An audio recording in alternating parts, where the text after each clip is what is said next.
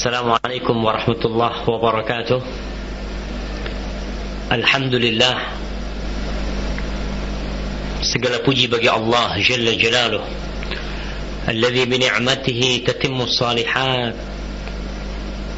Dan karena Nikmatnya kebaikan-kebaikan menjadi sempurna. Segala nikmat yang kita rasakan. Segala pengabdian yang kita lakukan kepada Allah. Rukuk kita Sujud kita Sedekah kita Zikir yang kita ucapkan dengan lisan kita. Itu pada hakikatnya Adalah karunia sang pencipta Yang harus kita syukuri. Allah adalah Rabbul Alamin. Dialah Rabb alam semesta ini Salli wa sallim وزد وبارك وعنعم على حبيبك المصطفى ونبيك المجتبى نبينا وسيدنا محمد وعلى آله وأصحابه أجمعين. يا الله يا رحمن يا رحيم يا ملك Semoga salawatmu Semoga salam, berkah dan nikmatmu Senantiasa kau curahkan untuk hamba kekasihmu. Untuk baginda Nabi kita Muhammad Sallallahu alaihi wasallam. Untuk manusia terindah Yang pernah Allah ciptakan di muka bumi ini. Untuk manusia termulia Untuk hamba yang paling baik kepada umatnya.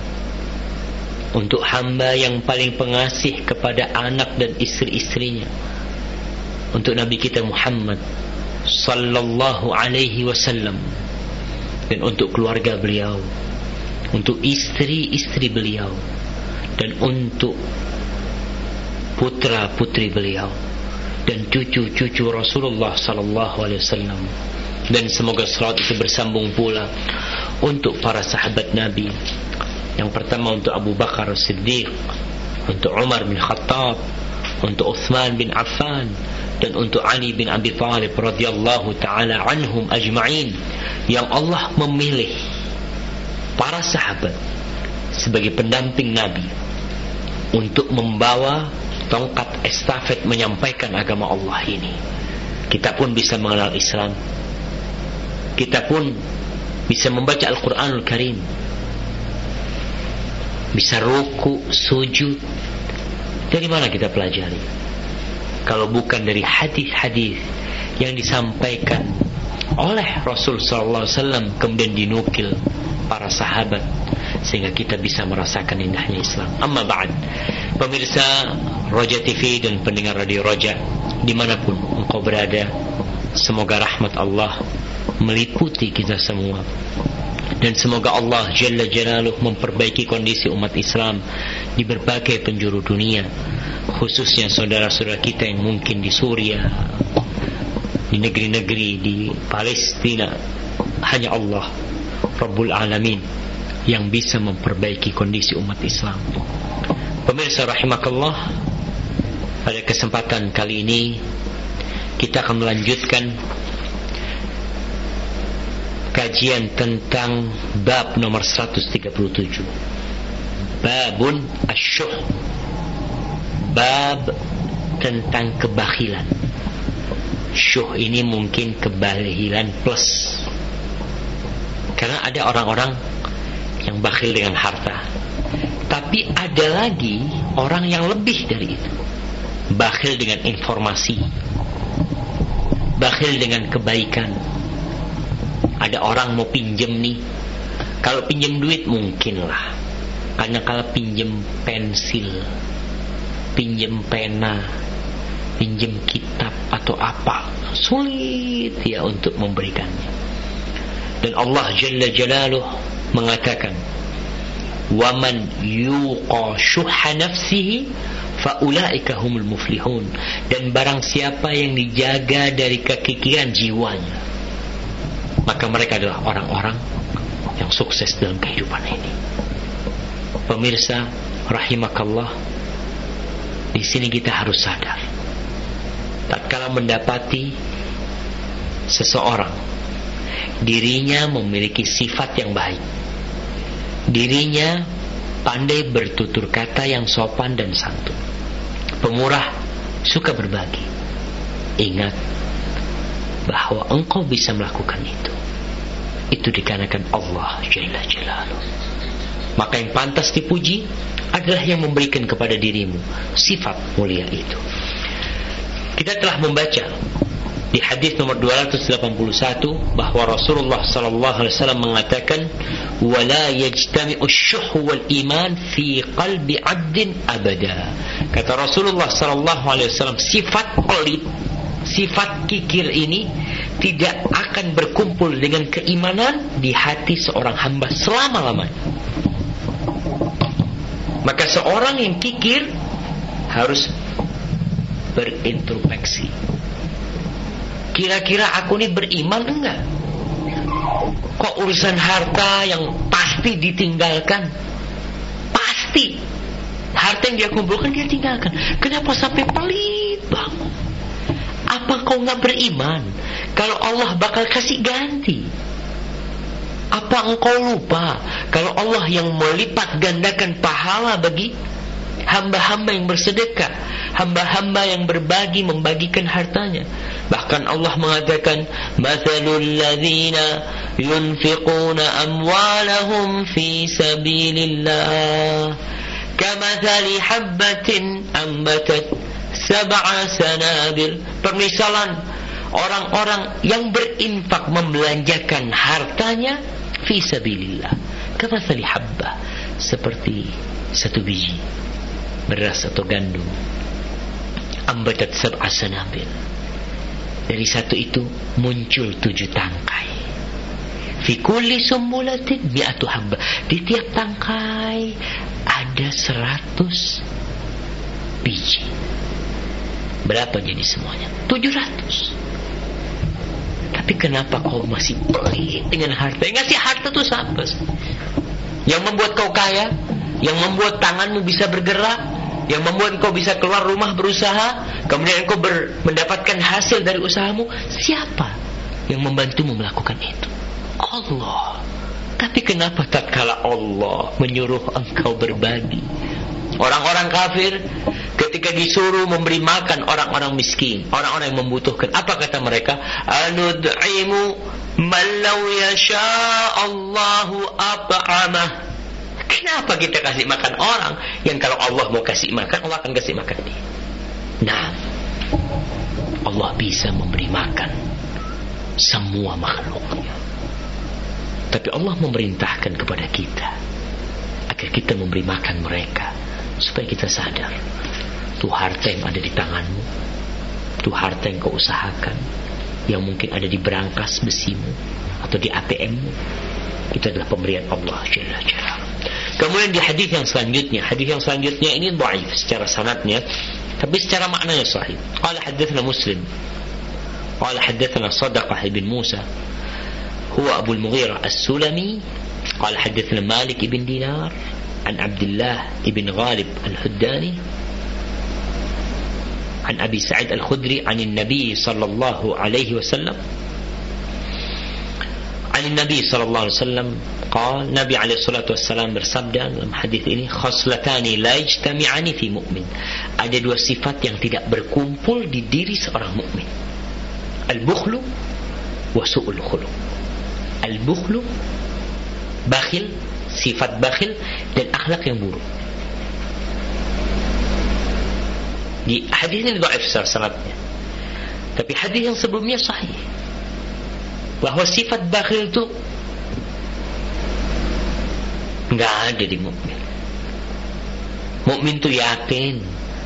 Yakin kalau duit yang dia keluarkan bakal Allah ganti. Mukmin tuh yakin bahkan Allah Jalla Jalla ketika mensifati orang-orang yang beriman. Di surat Al-Baqarah أعوذ بالله من الشيطان بسم الله الرحمن الرحيم. ألف لام ميم. ذلك الكتاب لا ريب فيه هدى للمتقين.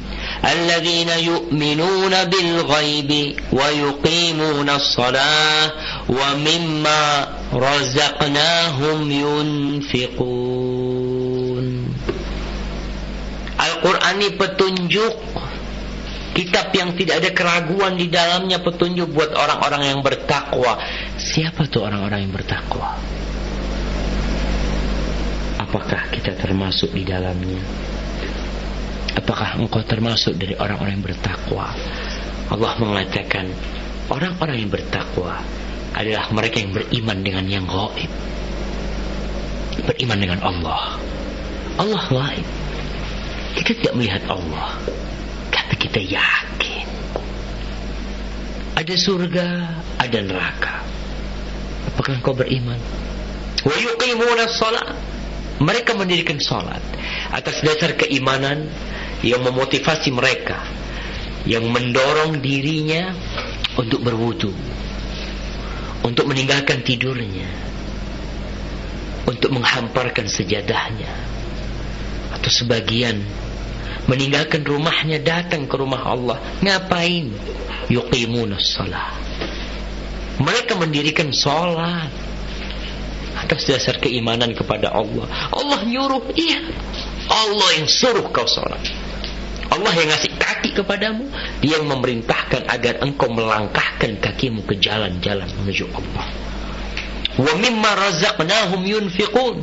Dan mereka nih adalah orang-orang yang bersedekah dengan apa yang Allah rizkikan kepada.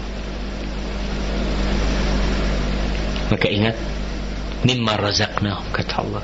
Mereka menginfakkan dari apa yang kami rizkikan kepada mereka. Rizki itu dari Allah. Pemirsa rahimakallah di hadis yang selanjutnya Al-Imam Bukhari menyebutkan sebuah asar dari Abdullah bin Mas'ud radhiyallahu taala anhu qala al-Imam al-Bukhari haddatsana Abu Nuaim telah mengajarkan kepada kami Abu Nuaim qala haddatsana al-A'mash telah mengajarkan kepada kami al-A'mash an Malik ibn al-Harith dari Malik ibn al-Harith an Abdullah ibn Rabi'ah dari Abdullah bin Rabi'ah qal kata Abdullah bin Rabi'ah kunna julusan inda Abdullah suatu hari kita ini lagi duduk-duduk nih. Belajar sama Abdullah. Siapa tuh Abdullah? Abdullah bin Mas'ud radhiyallahu taala anhu. Sahabat Nabi yang udah kayak keluarga. Jadi Abdullah bin Mas'ud ini masuk rumahnya Nabi bersama ibunya.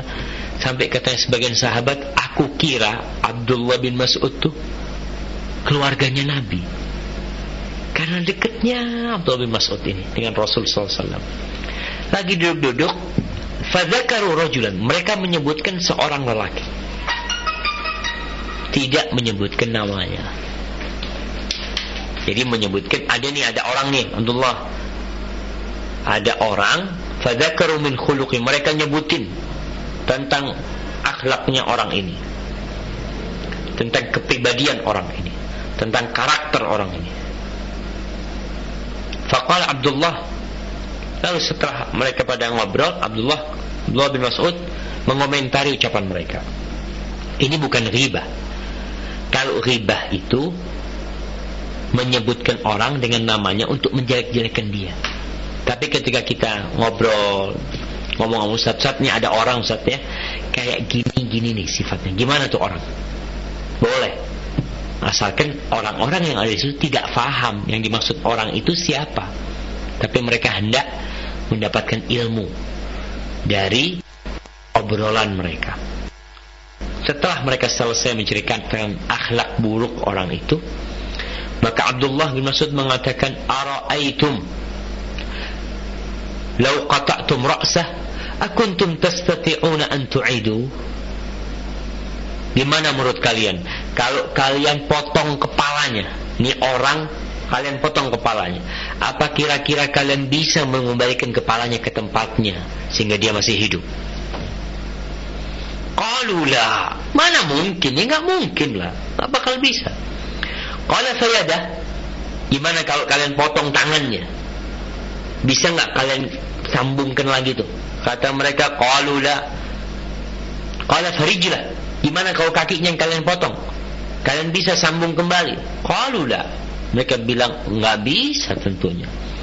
Qala fa innakum la tastati'una an tughayyiru khuluqahu hatta tughayyiru khalqahu.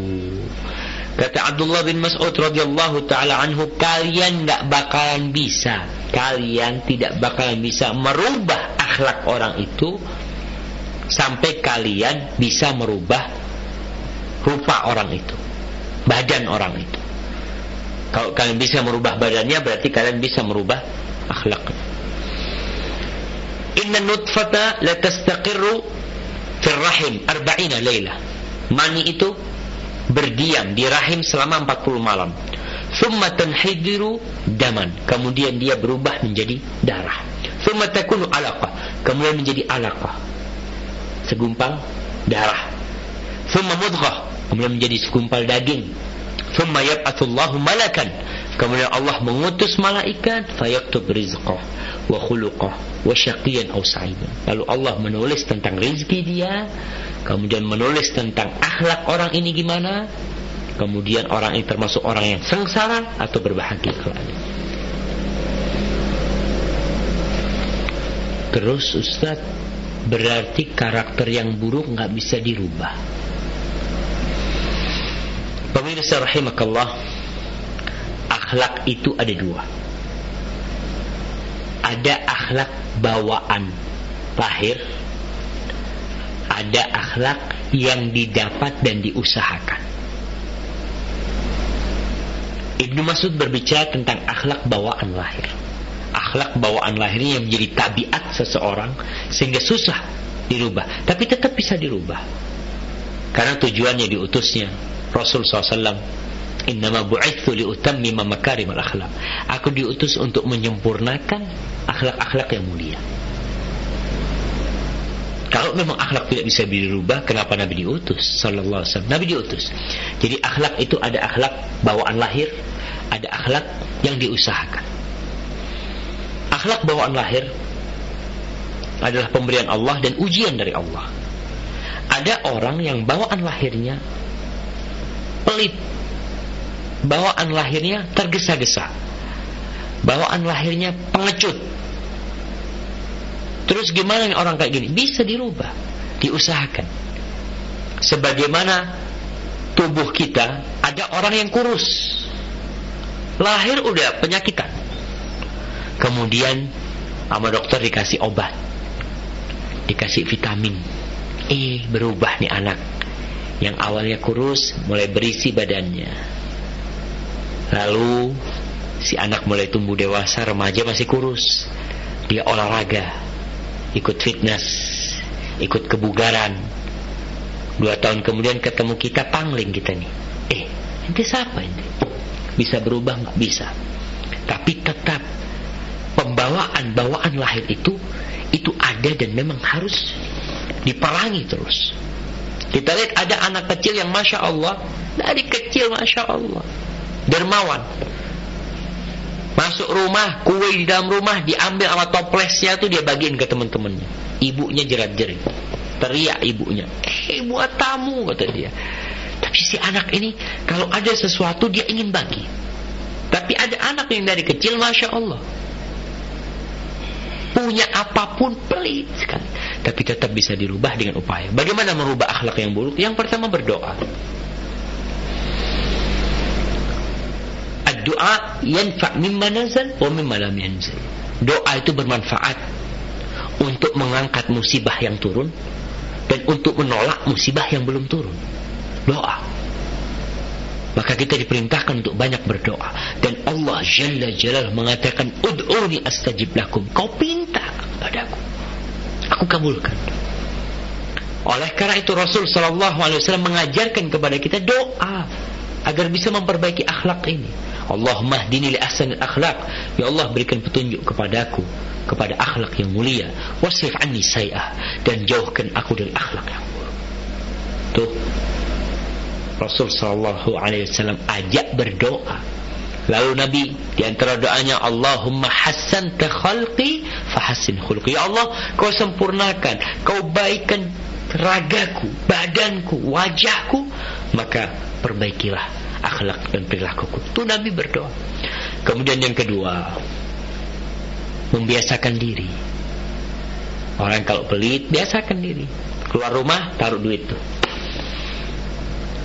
Masuk masjid, masukin. Mungkin kita berat masukin itu. Yang penakut, ada yang penakut. Nggak bisa tidur malam sendirian. Kadangkala kalau mau ke kamar mandi bangunin bapaknya. Bangun ibunya. Pak, pak. Eh, apa nih? Kamar mandi, Pak. Bapaknya bangun. Tiap hari kayak gitu sampai tua penakut tuh anak. Di sini harus dibiasakan anak itu. Dibiasakan. Yuk kau masuk bapak lihat dari jauh. Mulai dia masuk. Nanti seperti itu. Akhirnya si anak akan berani sendiri. Ada yang kalau dengar suara burung hantu malam uh gemeter sampai kencing-kencing. Apa akan biasakan seperti itu? Ada orang yang takut sama cicak. Atau kalau mati lampu masya Allah. Gimana kalau yang penakut itu adalah istri ibu dari anak-anak kita kadangkala kita keluar ya kemudian mati padam listrik di rumah kita Masya Allah Yang nangis pertama istri kita Gimana anak-anak Ya, yang seperti itu harus dirubah dengan apa? Dengan membiasakan diri ya. Kemudian dengan bergaul dengan orang-orang yang pemberani. Ditampakkan hal-hal yang memotivasi semangat. Sehingga orang melihat itu kepingin dia. Kita lihat anak kecil tuh. Ketika dia nonton Superman, oh, langsung ingin jadi Superman. Karena apa yang dia pandang ini bukan anjuran untuk nonton film, bukan. Tapi tunjukkan kepada anak kita, keluarga kita, kisah-kisah yang membuat orang yang penakut jadi pemberani, membuat orang yang pelit jadi dermawan. Kisah bagaimana Abu Bakar Siddiq radhiyallahu taala anhu membawa hartanya semuanya dia infakkan di jalan Allah. Dan masih banyak hal lainnya di antaranya menuntut ilmu. Kita belajar nih, kita tahu punya akhlak buruk dengan ngaji, oh yang ini ternyata nggak boleh, yang ini ternyata jelek. Dengan ilmu itu paling enggak kita bisa memilah mana yang baik dan buruk, walaupun pada awalnya umpamanya susah, tapi kita membiasakan diri. Seperti orang yang sakit. Orang sakit tuh dia makan apa aja, tambah sakit. Karena ternyata ada beberapa makanan yang memiliki dampak buruk kepada tubuh dia. Dia berangkat ke dokter dok anak sakit gini gini dok si dokter ngomong fulan Nah, ini ada beberapa makanan yang kau harus hindari ya. Bukan nggak boleh, tapi kau hindarin, nggak boleh banyak-banyak, nggak boleh berlebihan. Tahu, kau nggak boleh makan umpamanya jeroan. Oh, subhanallah. Ini soalnya. Soalnya anak suka banget dengan jeroan. Nah, kita punya ilmu nih. Kita akan tinggalkan. Karena kita sayang sama badan kita. Dokter ngomong kau jangan ngerokok. Kau merokok nih kita oh ya dok anak merasakan sesek dadanya ketika merokok umpamanya kalau nggak boleh ini dengan ilmu seorang akan termotivasi untuk meninggalkan akhlak buruk itu dan ini bab yang selanjutnya. Al-Imam Bukhari mengatakan babun husnul khuluqi idza faquhu. Bab berakhlak mulia apabila mereka ngerti agama, belajar agama. Qala Imam Bukhari haddatsana Ali bin Abdullah قال حدثنا الفضيل بن سليمان النميري عن صالح بن خوات بن جبير عن محمد بن يحيى بن حبان عن أبي صالح عن أبي هريرة قال قال رسول الله صلى الله عليه وسلم إن الرجل لا يدرك بحسن خلقه درجة القائم بالليل. Imam Bukhari mengatakan telah mengajarkan kepada kami Ali bin Abdullah. Dia berkata telah mengajarkan kepada kami Fudail bin Sulaiman An-Numairi dari Saleh bin Khawwad bin Jubair dari Muhammad bin Yahya bin Hibban dari Abi Saleh dari Abu Hurairah radhiyallahu taala anhu. Qala Rasulullah sallallahu alaihi wasallam, Nabi sallallahu alaihi wasallam bersabda. Apa sabda beliau? Sesungguhnya seseorang bisa mencapai derajat orang-orang yang ahli ibadah. Orang yang tekun bangun malam dengan akhlak mulia dia. Subhanallah. sebagian di antara kita susah sholat malam susah puasa sunnah dan ternyata ada orang-orang yang dia nggak bangun malam tapi derajatnya itu sama dengan orang yang bangun malam dengan akhlak mulia dia. Maka gimana kalau orang nggak bangun malam akhlaknya buruk lagi? Tentu akan jauh dari dunia kebaikan orang yang seperti itu. Di sini anjuran agar seorang ngerti nih kau itu harus paham ada skala prioritas. Karena ada orang-orang yang ahli ibadah tapi akhlaknya buruk, ternyata akhlaknya bisa menggugurkan amalannya. Atau akhlak buruknya itu menjadi berat di timbangan keburukan sehingga sholat dia, zakat dia, puasa dia itu nggak sebanding dengan akhlak buruknya ketika ditimbang. Maka kita harus berhati-hati dalam urusan akhlak ini. Kemudian Hadis yang selanjutnya. Kata Imam Bukhari, حدثنا حجاج بن منهال قال حدثنا حماد بن سلمة عن محمد بن زياد dari Muhammad bin Ziyad dia berkata سمعت أبا هريرة رضي الله تعالى عنه يقول يقول سمعت أبا القاسم صلى الله عليه وسلم يقول aku mendengar Abul Qasim Abul Qasim ni kunyahnya Rasulullah sallallahu alaihi wasallam. Nabi itu punya anak namanya Qasim yang meninggal tapi sebelum balik. Apa kata Rasul SAW? Khairukum islaman ahasinukum akhlaqan idza faquhu. Kata Rasul sallallahu alaihi wasallam, orang yang paling baik Islamnya di antara kalian adalah yang paling baik akhlaknya bila mereka belajar agama. Jadi ingat Orang yang paling baik Islamnya Di antara umat manusia ini Adalah orang yang paling baik akhlaknya. Di sini Rasul SAW menjelaskan Keterkaitan Atau hubungan yang sangat Ketat sekali Antara Akhlak dengan iman Akhlak dengan Islam. Jadi orang Islam itu Seharusnya adalah orang yang berkarakter jadi kalau ada orang Islam karakternya buruk, ya sebagai sosok suami, dia itu mendolimin istrinya.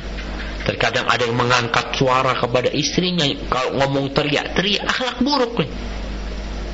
Atau akhlak buruk yang lainnya tentang bakhil, penakut, nggak penyabar, suka marah. Itu dipertanyakan tentang keislamannya. Karena di hadis lain Rasul sallallahu alaihi wasallam yang mirip dengan hadis ini, akmalul mu'minina imanan ahsanuhum khuluqan. Orang mukmin yang paling sempurna imannya adalah yang paling baik akhlaknya. Bukan yang paling banyak sholat Bukan yang paling banyak rukuknya Tapi yang paling baik akhlaknya Di sini dijelaskan Ida fukuh Bila mereka belajar agama Ngerti agama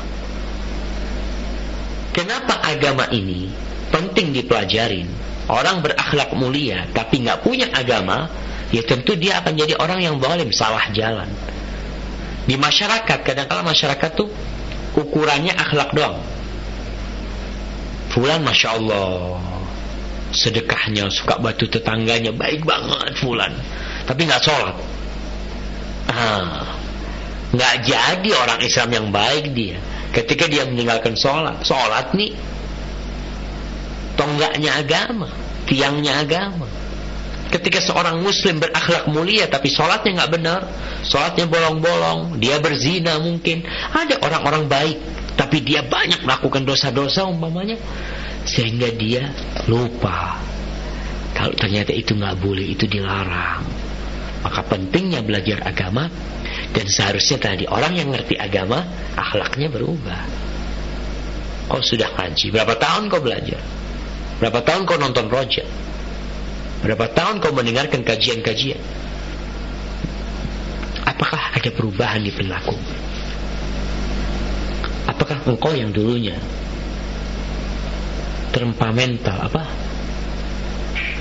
Emosinya begitu gampangnya naik. Bahkan ada yang gampang memukul istrinya. Ada orang-orang yang doling kepada pembantunya.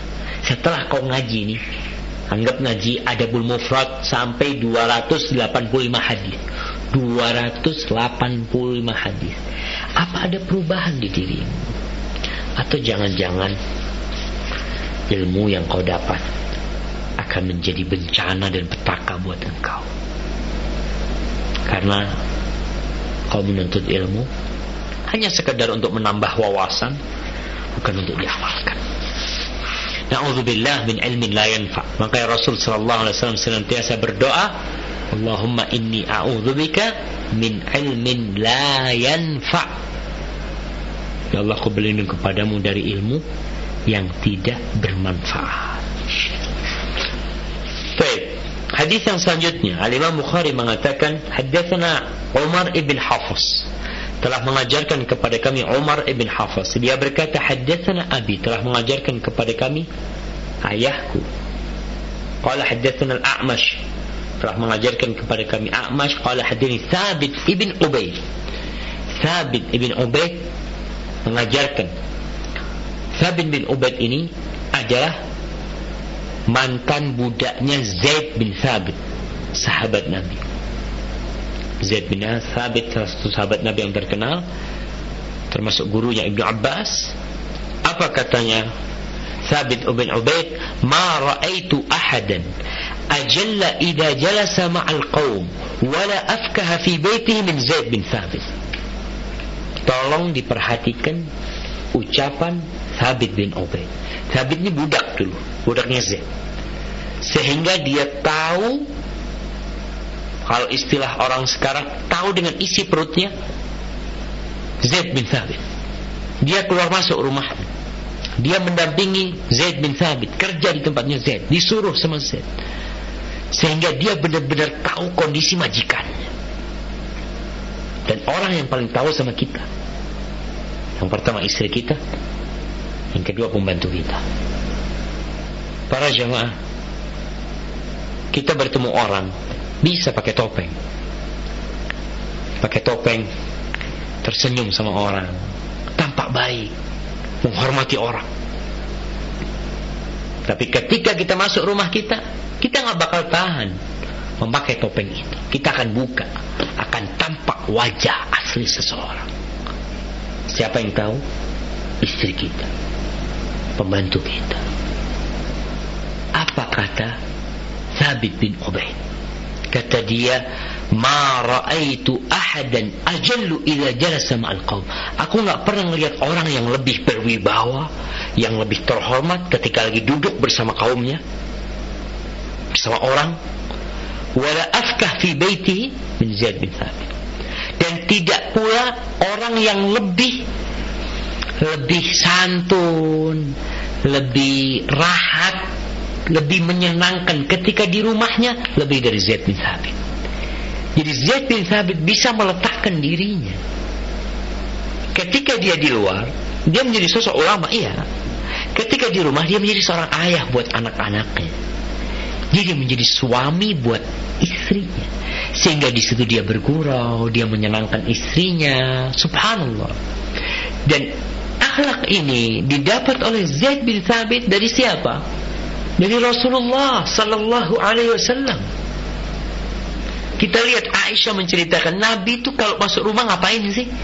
Nabi sallallahu alaihi wasallam panglima perang ketika perang Uhud, ketika perang Badar, ketika perang Khaybar, ketika Fathu Makkah, ketika masuk rumah apa yang beliau lakukan? Kata Aisyah radhiyallahu taala an, "Kana fi mihnati ahli." Beliau tuh ngurusi urusan keluarganya, bantuin kerjaan keluarganya. Sallallahu ala nabiyina Muhammad. Pemirsa, kalau engkau mengaku umatnya Muhammad, maka sekali-kalilah bantu istri. Ada orang yang nggak mau masuk dapur, merasa wah kita lelaki nih, masa masuk dapur? Kerjaan perempuan tuh, nah itu kerjaan perempuan. Tapi kau adalah pemimpin seharusnya kau membantu pekerjaan anak buahmu main sama anak-anak. Zaid bin Thabit, Rasul sallallahu alaihi wasallam main kuda-kudaan sama siapa? Sama Hasan sama Husain. Bahkan menuju ke masjid beliau tidak canggung menggendong cucunya. Cucunya perempuan Umamah bintil As, anaknya Zainab, putri Rasulullah sallallahu alaihi wasallam ke masjid dibawa. Pernah Rasul sallallahu alaihi wasallam di masjid lagi sholat, dinaikin sama Hasan buat kuda-kudaan. Sallallahu ala nabiyina Muhammad. Kadang kala beliau gendong ya Hasan dan Husain di kiri kanan ya bergantungan dengan Rasul sallallahu alaihi wasallam. Zaid bin Thabit melihat itu di rumah Rasul sallallahu Maka dia pun praktekkan di rumahnya. Kita pun kita nggak pernah melihat, tapi kita mendengar dan kita yakin bahwa Nabi kita Muhammad sallallahu alaihi wasallam adalah suri tauladan yang paling baik. Bagaimana bersikap di luar rumah, bagaimana bersikap di dalam rumah, bagaimana bersikap dengan anak-anak, bersikap dengan pembantu. Lihatlah Zaid bin Thabit bergurau sama istrinya. Jangan masuk rumah karena dia dirut mungkin perusahaan apa masuk rumah minta dipanggil bos. Ya, minta air eh, bikinkan teh. Si istri, iya, bawa si istrinya. Nih. Istrimu tuh.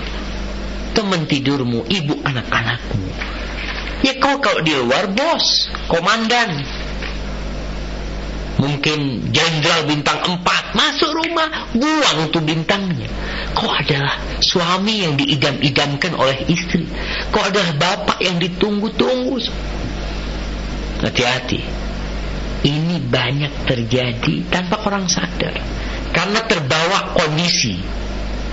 Si istri akhirnya pun merasa dizalimi. Dia dia nikah tuh bukan dengan seorang jenderal dia nikah bukan dengan seorang bos tapi dia nikah dengan seorang muslim umatnya Muhammad sallallahu alaihi wasallam. Maka orang kalau ngerti agama berusaha untuk memperbaiki akhlaknya perbaiki. Jangan mengatakan Ustaz anu udah kayak gini nggak bisa. Ya terserah engkau. Engkau mau tetap kayak gitu?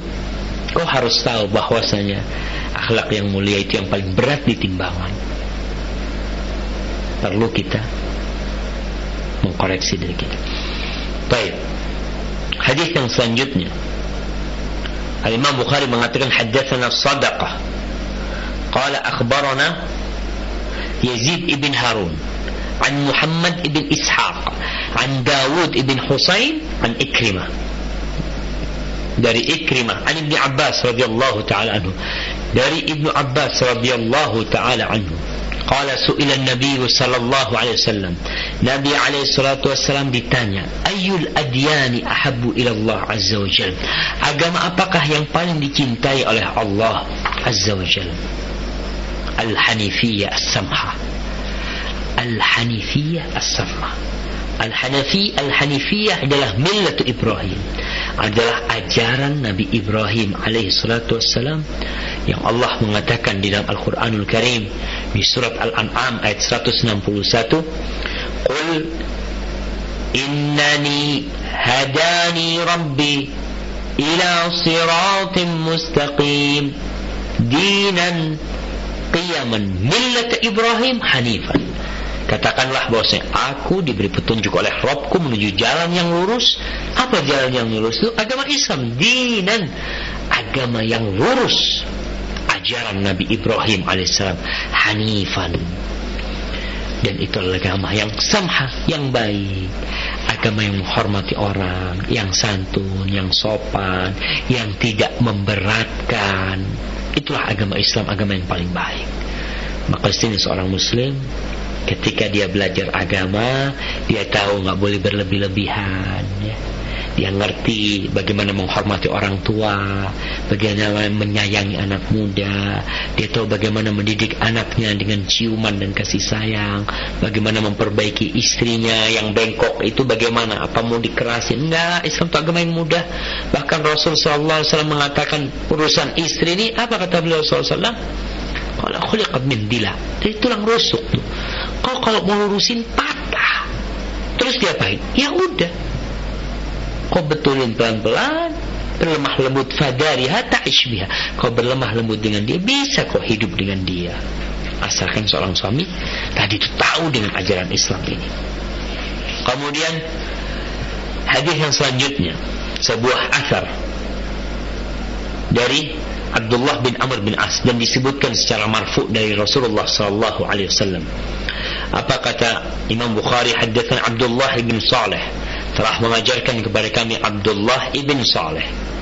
Qala haddatsani Musa ibn Ulay an abihi telah mengajarkan kepadaku Musa ibn Ulay dari ayahnya an Abdullah ibn Amr dari Abdullah ibn Amr. Apa kata Abdullah bin Amr? Ingat ini mauquf kepada Abdullah bin Amr dan disebutkan secara marfu kepada Rasulullah SAW. Jadi di sini disebutkan ucapan Abdullah bin Amr bin As.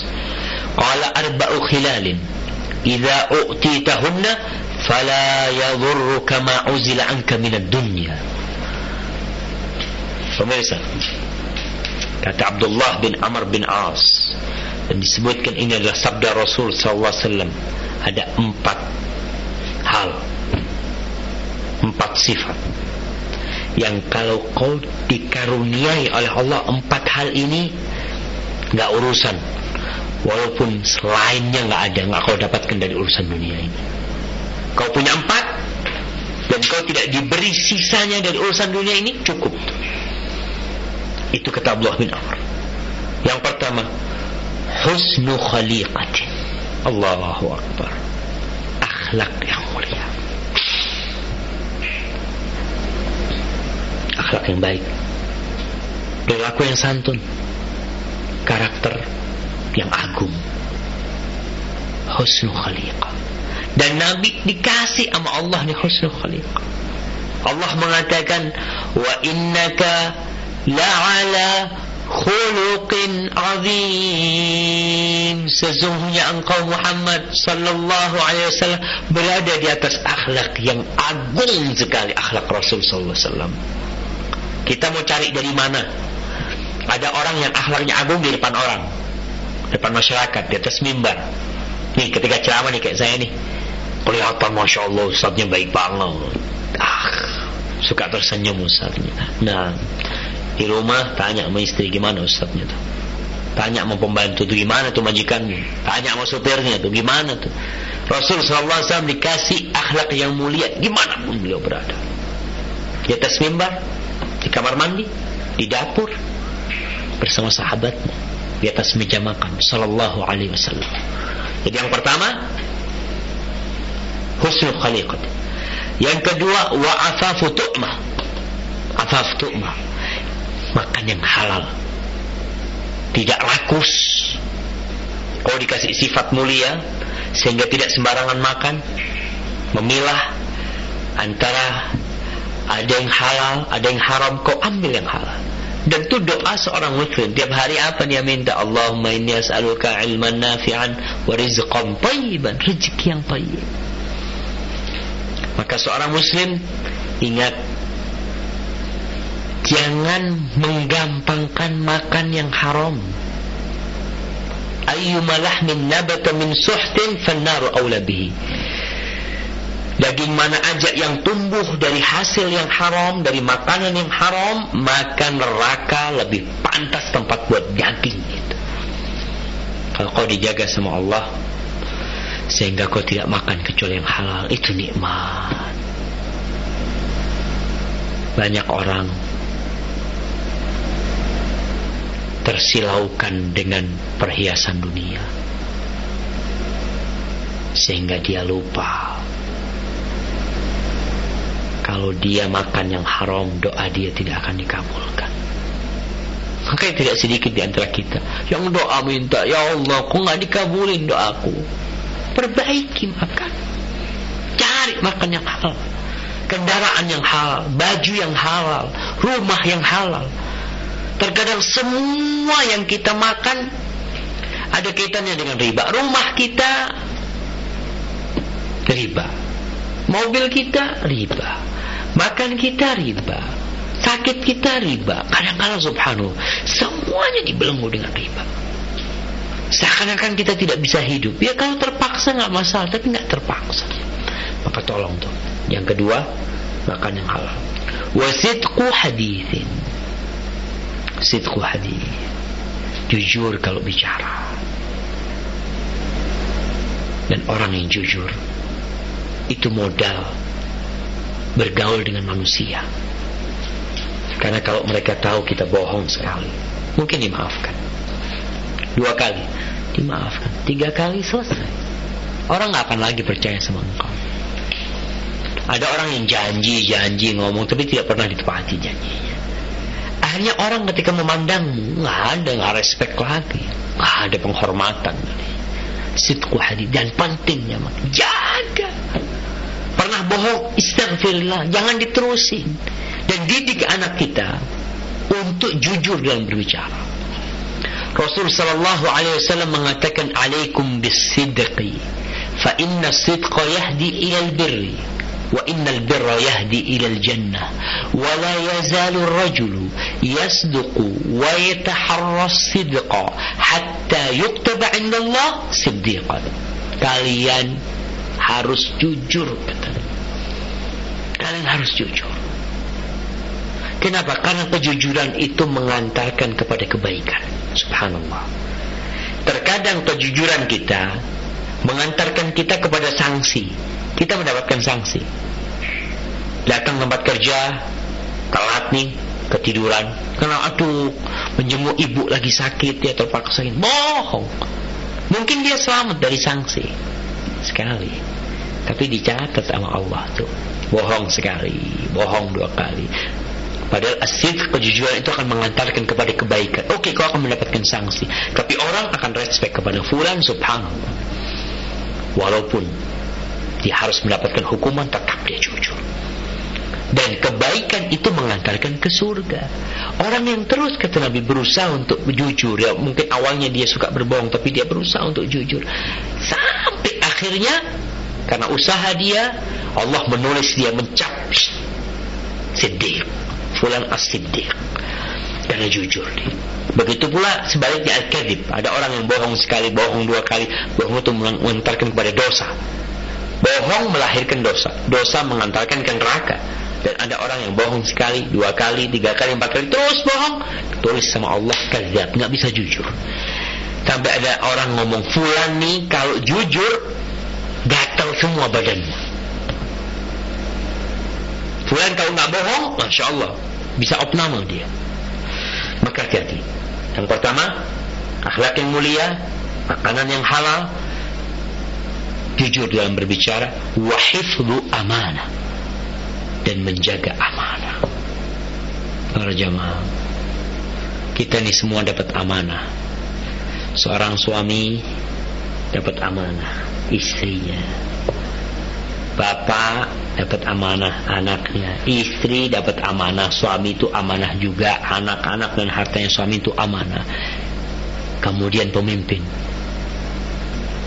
Dari mulai RT RW lurah camat terus bupati wali kota gubernur sampai presiden wakil presiden kemudian nanti menteri-menterinya amanah Susah dapat sekarang orang yang jaga amanah.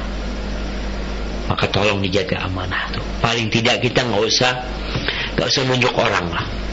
Eh pemimpin yang nggak amanat. Kita nih sebagai pemimpin di rumah amanat nggak?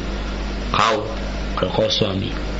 Kata Rasul sallallahu alaihi wasallam, "Fa innakum akhadtumuhunna bi amanillah." Kau ambil tuh perempuan-perempuan, kau ambil dari orang tuanya, dari bapaknya, kau keluarkan dari rumah ibunya, kau taruh di rumahmu amanat dari Allah Jalla Jalaluh. Allah akan minta pertanggungjawaban itu. Bahkan Allah menyebutkan amanat ini dengan sebutan wa akhadna minkum mitsaqan ghalidha. Dan perempuan-perempuan itu mengambil darimu mitsaqan ghalidha, perjanjian yang berat. Kau harus bertanggungjawabkan amanah. Jadi jangan hanya berpikir amanah di tempat kerjamu, aman. Anak-anak tuh amanah. Para orang tua ingat tuh. Anak-anak yang di pinggir jalan. Cewek cowok yang keluar rumah.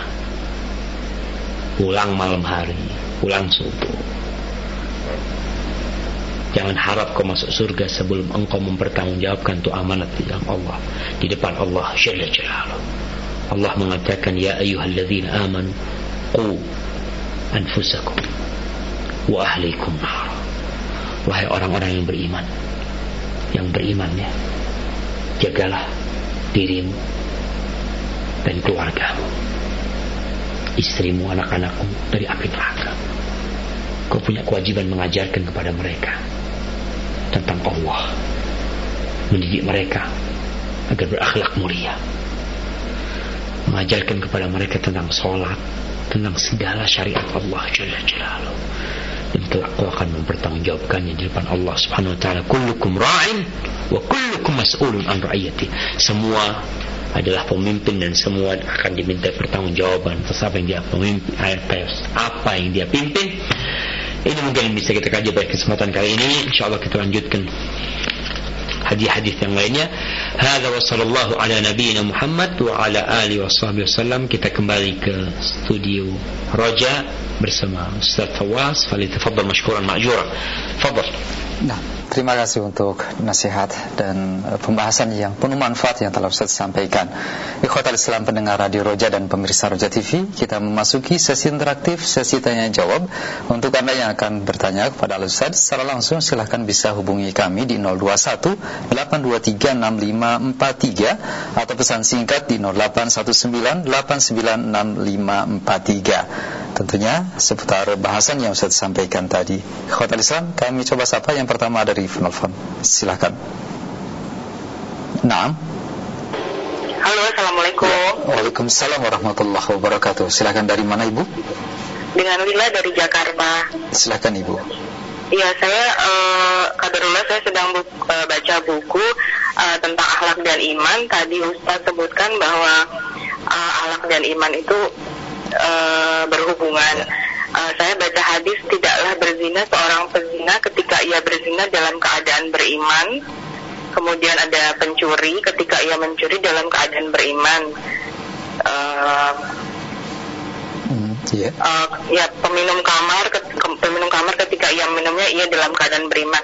Yang saya tanyakan uh, dari ahlaknya mereka kan sudah ahlak yang buruk tapi kenapa di hadis ini disebutkan masih dalam keadaan beriman gitu iya baik ya itu aja baik terima kasih ya. Nah, terima kasih Ibu Lila. Nah, Waalaikumsalam warahmatullahi wabarakatuh. Nah, silahkan Ustaz.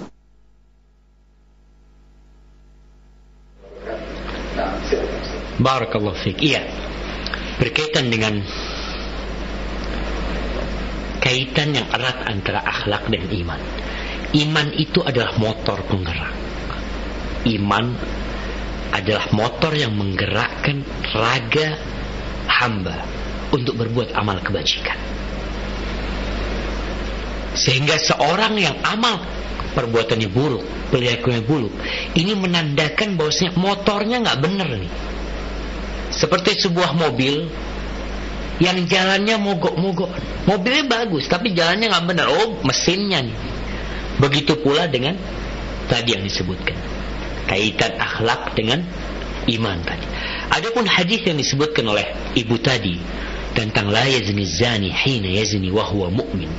Yakni seorang yang berzina tidaklah berzina dalam kondisi imannya itu lengkap. Enggak. Begitu pula pencuri. Karena dia tahu Allah melihat ketika dia mencuri. Namun itu kadang-kadang tidak hadir dalam dirinya pengawasan Allah. Jadi seorang pencuri itu mencuri dalam kondisi imannya itu lagi nggak ada, lagi nggak sama dia. Iman yang sempurna lagi nggak sama dia. Asal iman ya dia masih orang Islam. Tapi keimanan yang sebagai motor penggerak kepada kebaikan itu sedang tidak ada di diri dia. Makanya kita lihat kadang-kala seorang muslim berzina umpamanya, ya imannya lagi nggak sama dia. Ketika dia balik dia sadar imannya balik lagi sempurna kepada dia. Jadi sebenarnya kalau dikatakan bagaimana apakah dia masih dikatakan beriman? Tetap dikatakan beriman, cuma keimanan yang sempurna itu hilang. Motor penggerak dia kepada kebaikan itu sedang tidak hadir di tempat dia. Hadza wallahu alam bisawab. Nah. Terima kasih atas jawaban dan nasihat al -Ustaz. Demikian Ibu Lila di Jakarta. Kita berikan kesempatan yang kedua masih dari telepon 021 823 6543. Silakan. Ya. Naam. Silakan Bapak atau Ibu yang sudah masuk. Assalamualaikum. Baik, masih terputus atau sudah masuk? Silakan. Ya. Baik, kita angkat terlebih dahulu pertanyaan yang datang Ustaz dari pesan singkat. Ada pertanyaan yang tidak e, menyebutkan nama. Assalamualaikum warahmatullahi wabarakatuh. Ustadz, apakah harta yang haram yang didapatkan orang tua untuk makan anak-anaknya e, sehari-hari akan berpengaruh ke dalam kehidupan e, mereka di masa depan dari akidah dan akhlak anak-anak tersebut Ustaz. Karena memakan harta yang diberikan oleh orang tuanya. Dan apakah anak juga anak tersebut juga berdosa karena memakan harta haram dari orang tuanya? Terima kasih atas jawaban dan nasihat Al Ustaz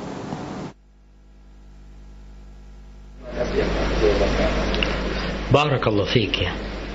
Ya ini satu permasalahan yang terjadi di mana ada orang tua yang membawa harta haram ke rumahnya sehingga dimakan oleh keluarganya. Apakah akan berpengaruh kepada keluarganya? Kalau pengaruh tentunya ada. Karena harta yang haram akan berpengaruh buruk pada keluarganya. Maka dilihat kondisi anak. Apabila anak ini bisa mencari makan sendiri dan bisa tidak makan dari pemberian orang tuanya, maka dia berusaha. Tapi kalau dia nggak bisa karena kondisinya masih kecil ya, ya insya Allah Syekh Utsaimin menjelaskan itu tidak masalah kalau memang kondisi dia tidak bisa berusaha dan tidak bisa mencari karena masih anak-anak ya masih kecil atau memang tidak ada pekerjaan buat dia maka bagi dia adalah kondisi yang terpaksa dan dia memakan itu hendaklah beristighfar kepada Allah Jalla Jalaluh dan tentu yang akan mendapat dosa adalah orang tuanya yang membawa makan haram itu ke rumahnya. Hada wallahu a'lam bissawab. Nah.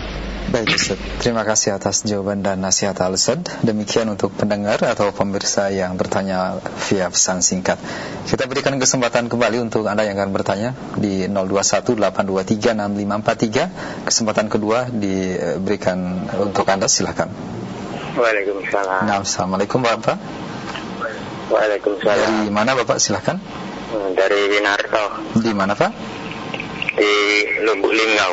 Di Lubuk Linggau. Pak Winarto, mohon maaf dikecilkan volume radio atau TV-nya, Pak ya. Silakan disampaikan pertanyaannya, Pak Winarto. Hmm, ini mengenai tentang bayat ini, Pak Ustaz. Ya. Oh, bagaimana hukumnya bayat itu apa yang dimaksud bayat? Ya. Karena ada di sini sekelompok mukmin yang katanya berbaiat dengan orang luar. Ya. Jadi maknanya bayat itu di mana Baik. Jadi ada hadis Nabi yang bilang tidaklah seseorang itu mati dalam keadaan berbaiat, melainkan dia mati dalam keadaan jahiliyah. Iya. Jadi tolong dijelaskan Ustaz. Baik. Terima kasih Pak Winarto atas pertanyaannya Barakallahu. Nah. Nah, silahkan Ustaz. Iya, subhanallah pertanyaan yang yang penting sebenarnya karena munculnya sekte-sekte atau aliran-aliran yang membuat kacau kondisi umat model ISIS yang tentunya mereka ada bayat kepada Abdurrahman Abu Bakar al-Baghdadi ya. kemudian di Indonesia ini kemarin muncul juga beberapa kelompok yang memiliki khalifah tersendiri. Kalau nggak salah khalifahnya itu ada yang di Lampung. Mereka punya khalifah namanya Abdul Qadir Baraja kalau nggak salah. Itu pada bayat sama khalifahnya. Muncul lagi kelompok membuat membuat uh, komunitas tersendiri ada bayat di situ. Bayat ini janjinya adalah artinya adalah janji suci.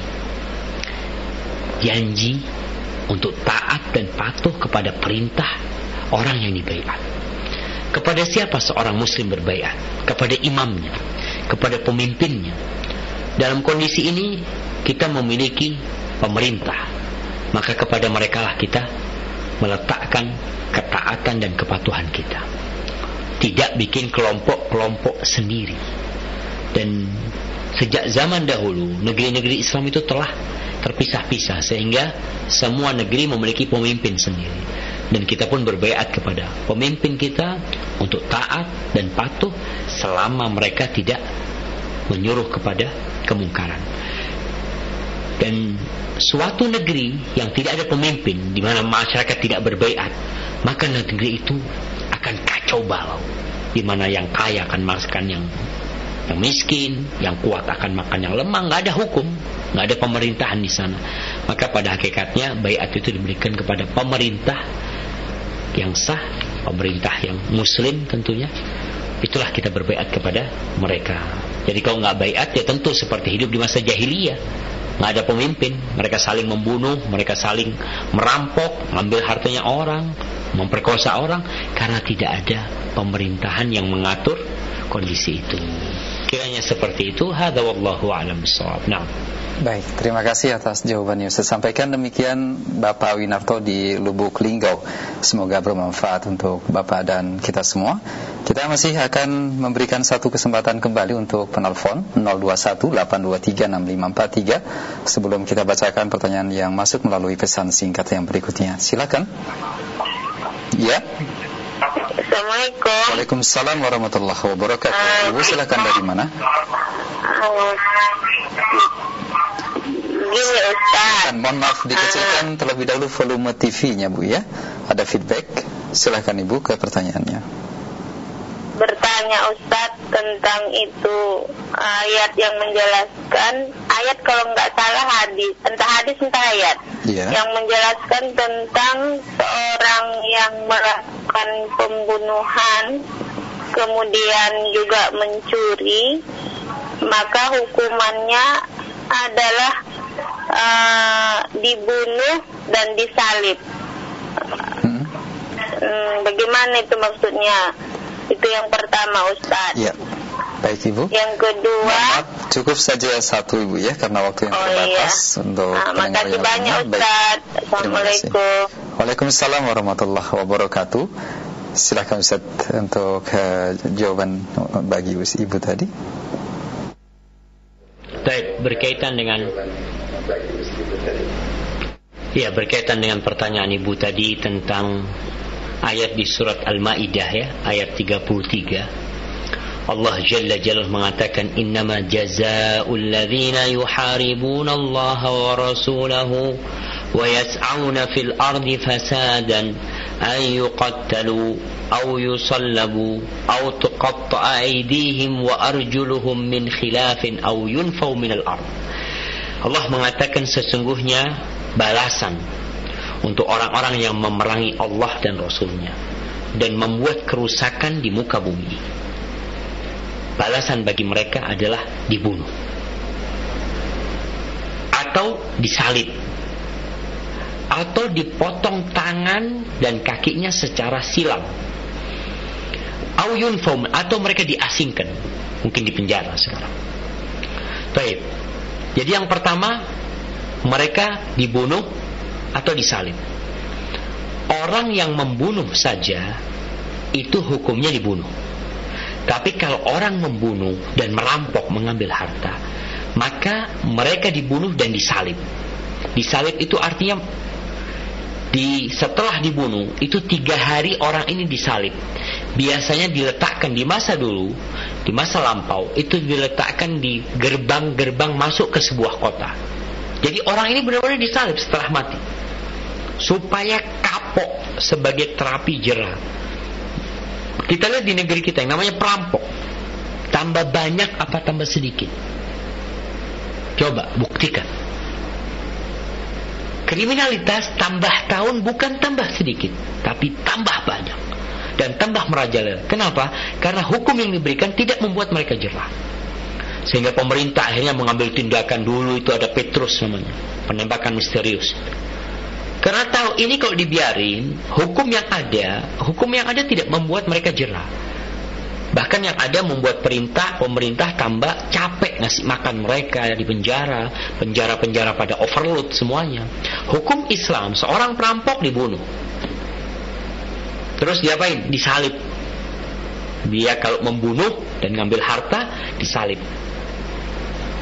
Salib ditaruh di depan kota. Kalau dia autoqatta aidihim wa arjulum min khilaf. Nah, kalau dia tidak membunuh, tapi ngambil harta perampok ini, maka hukumnya itu dipotong tangan kanan, kaki kiri, silang. Itu kalau dia merampok, menakut-nakutin orang, ngambil harta. Seperti begal mama yang kita lihat tuh. Itu hukumnya model seperti itu.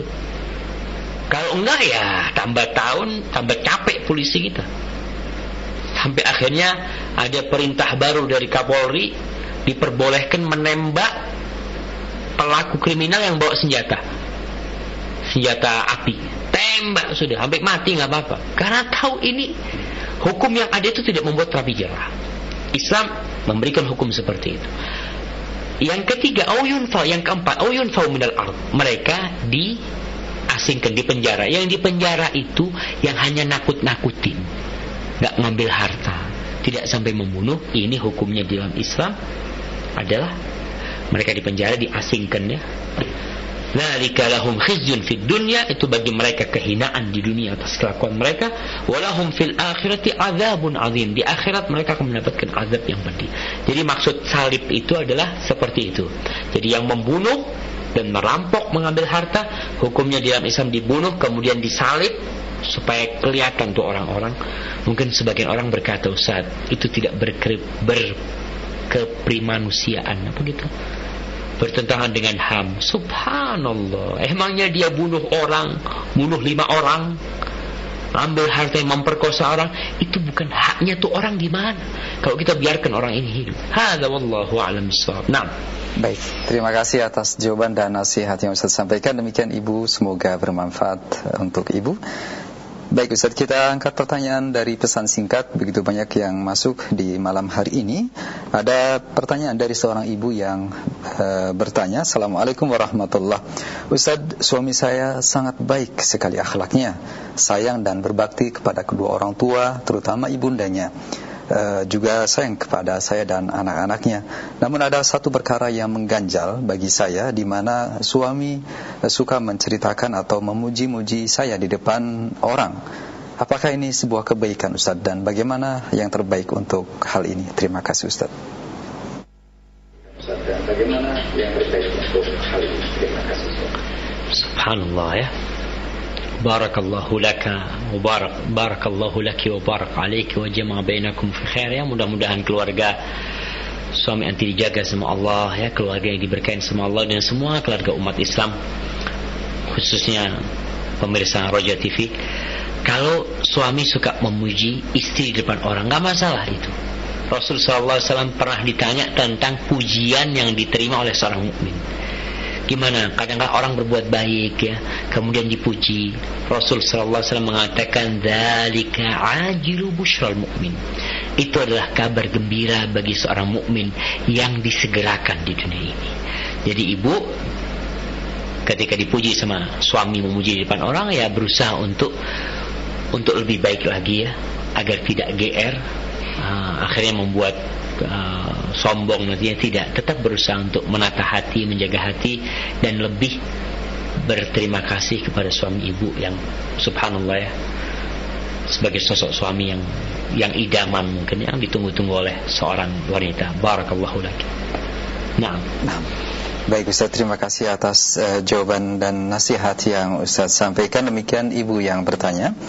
Kemudian Ustaz kita akan angkat untuk berikutnya dari seorang ibu juga, seorang hamba Allah di Indramayu yang bertanya Assalamualaikum warahmatullahi Ustaz, bagaimanakah sikap saya yang terbaik eh, menghadapi suami yang melarang istrinya eh, untuk bersilaturahmi ke saudara-saudaranya bagaimanakah uh, sikap saya dan uh, saya ingin mencoba dan terus berupaya untuk menasi, uh, untuk berbakti dengan mentaati suami akan tetapi ada juga keinginan untuk bersilaturahmi kepada saudara-saudara akan tetapi ada larangan untuk hal ini Ustaz. Mohon yang terbaik uh, terhadap hal ini Ustaz. Mohon yang terbaik uh, terhadap Iya, barakallahu fiik. Yang pertama berkaitan dengan suami yang melarang istrinya bersilaturahim. Kepada para suami, hendaklah suami sadar bahwa dia sebagai kepala rumah tangga akan bertanggung jawab di hadapan Allah Jalla Jalaluh. Memutuskan silaturahim termasuk dosa besar Bahkan Rasul wasallam mengatakan la yadkhulul jannah qati. Tidak akan masuk surga orang yang memutuskan rahimnya.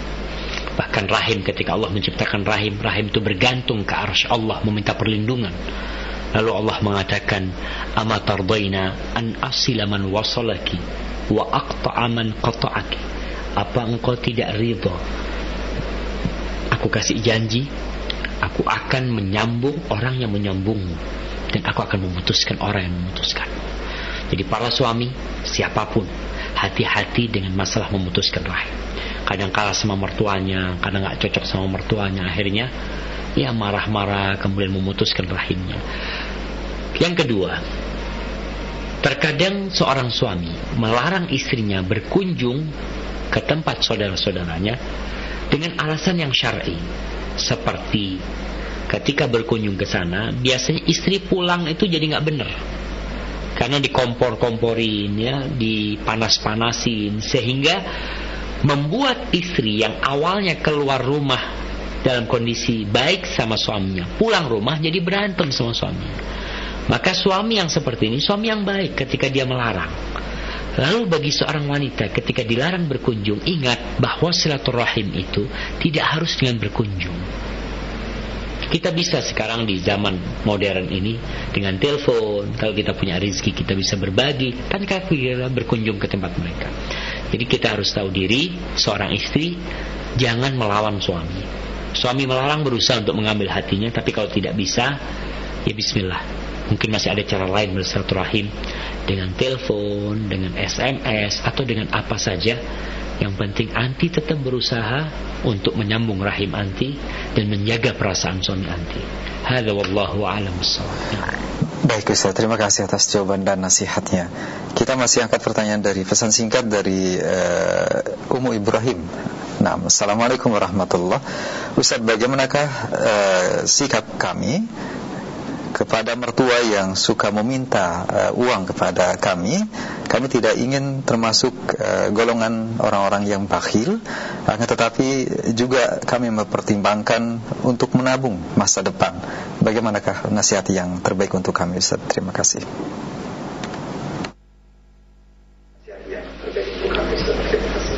Subhanallah. Hidup ini adalah ujian dari awal sampai akhir ujian. Nilai dan hasil ujian itu akan kita dapatkan di sini dan kelak di padang mahsyar nanti. Ketika dibagikan tuh kitab-kitab kepada kita akan kita lihat tuh ujian ada yang diuji dengan istrinya. Ada istri yang diuji dengan suaminya. Ada yang diuji dengan anaknya ada yang diuji dengan menantunya ada yang diuji dengan mertuanya atau orang tuanya kalau tadi disebutkan bagaimana mertua yang suka minta duit, di bismillah lah. Jangan takut. Kalau tadi dikatakan menabung, oke okay, tabung di sana. Kita tahu ketika kita mertuanya minta satu juta, kita kasih satu juta, kita nabung sama di mertua. Kalau kita nabung di tabungan nggak akan bertambah, tapi kalau kita nabung di sono, Allah akan lipat gandakan menjadi 10 kali sampai 700 kali. Dan seorang muslim hendaklah dia berbakti kepada orang tuanya. Apalagi mungkin mertuanya ada masalah. Bismillah dibantuin.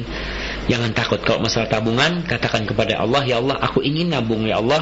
Ini aku tabung di sini. Mohon sama Allah agar diberi ganti yang lebih baik. Kemudian bismillah sekali lagi jangan takut hartanya berkurang. Mana qasad sadaqatun min mal? Sedekah itu tidak akan mengurangi harta. Pada hakikatnya itu tabungan yang sebenarnya هذا والله أعلم بالصواب. نعم. نعم أستاذ نعم أستاذ. نعم أستاذ سلاكا نعم Baik, kita lanjutkan untuk yang berikutnya saja dari pesan singkat dari Ummu Arafah di Solok, eh, Sumatera Barat yang bertanya, Assalamualaikum warahmatullahi wabarakatuh. Ustaz, apakah benar bahwa harta eh, orang-orang bakhil tidak akan bertambah dan bahkan akan lenyap harta tersebut karena kebakhilannya? Namun pada lohir, eh, pada kenyataan di banyak tempat, banyak mereka yang bakhil akan tetapi kita melihat hartanya semakin bertambah. Mohon Ustaz menjam atau memberikan penjelasan terhadap hal ini. Terima kasih Ustaz.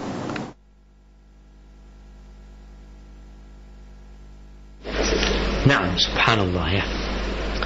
Di dalam surat Ali Imran ayat 180 itu yang ditanyakan tadi.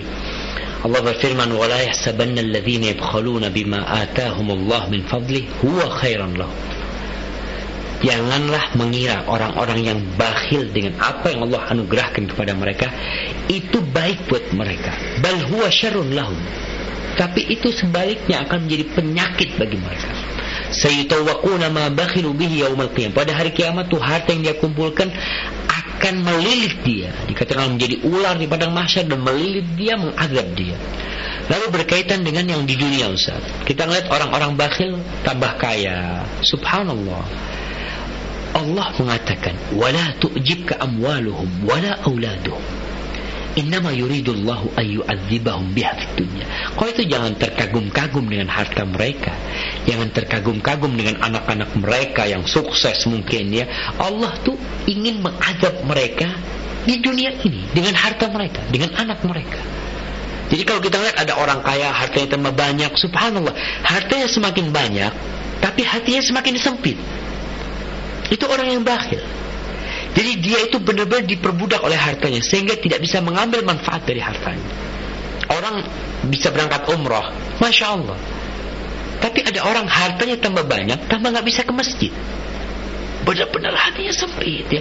Ingat dengan sabda Rasul sallallahu alaihi wasallam, "Man kanat dunya hammah, ja'alallahu faqrahu baina ainai." Barang siapa yang dunia menjadi ambisi dia, Allah akan menjadikan kefakiran di depan matanya. Ini orang pelit yang kerja ngumpulin harta, dia tuh miskin itu, kefakiran tuh kayak kacamata. Dia noleh ke kanan, ada. Lihat ke atas, ada. Ke bawah, ada. Ke kiri, ada. Takut fakir. Dan itu penyakit yang sangat berat bagi seseorang. Punya harta tapi takut miskin. Kondisinya ketakutan. Sehingga rumahnya diasuransikan, mobilnya diasuransikan, anaknya diasuransikan, istrinya diasuransikan, dirinya diasuransikan, semua.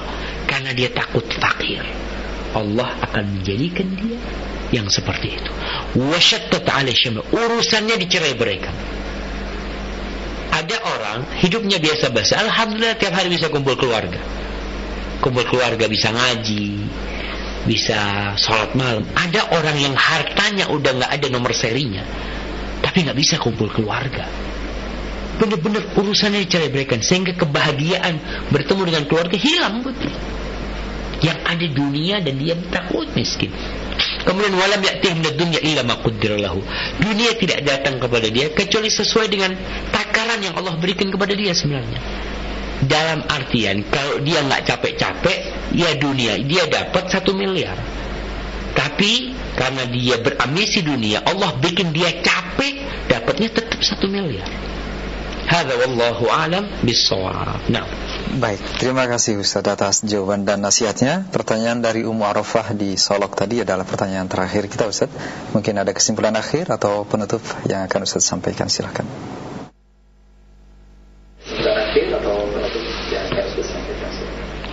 Barakallahu fiik ya kepada pemirsa Roja TV dan pendengar di Roja.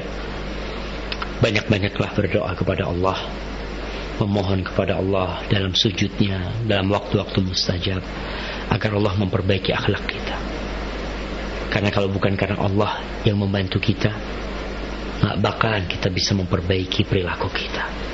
Falaula fadlullah alaikum ma zaka minkum min ahadin Kalau bukan karena karunia Allah kepada kalian nggak ada di antara kalian yang bisa memperbaiki diri, bisa berhati bersih. Maka sekali lagi memohonlah kepada Allah dan doakan saudaranya, doakan orang tuanya, doakan istrinya, doakan suaminya, doakan anaknya, doakan semua yang kita kenal dari keluarga kita dan kaum muslimin agar Allah memberikan kepada mereka akhlak yang mulia sampai berjumpa kembali. Semoga senantiasa dalam lindungan ilahi. Wassalamualaikum warahmatullahi wabarakatuh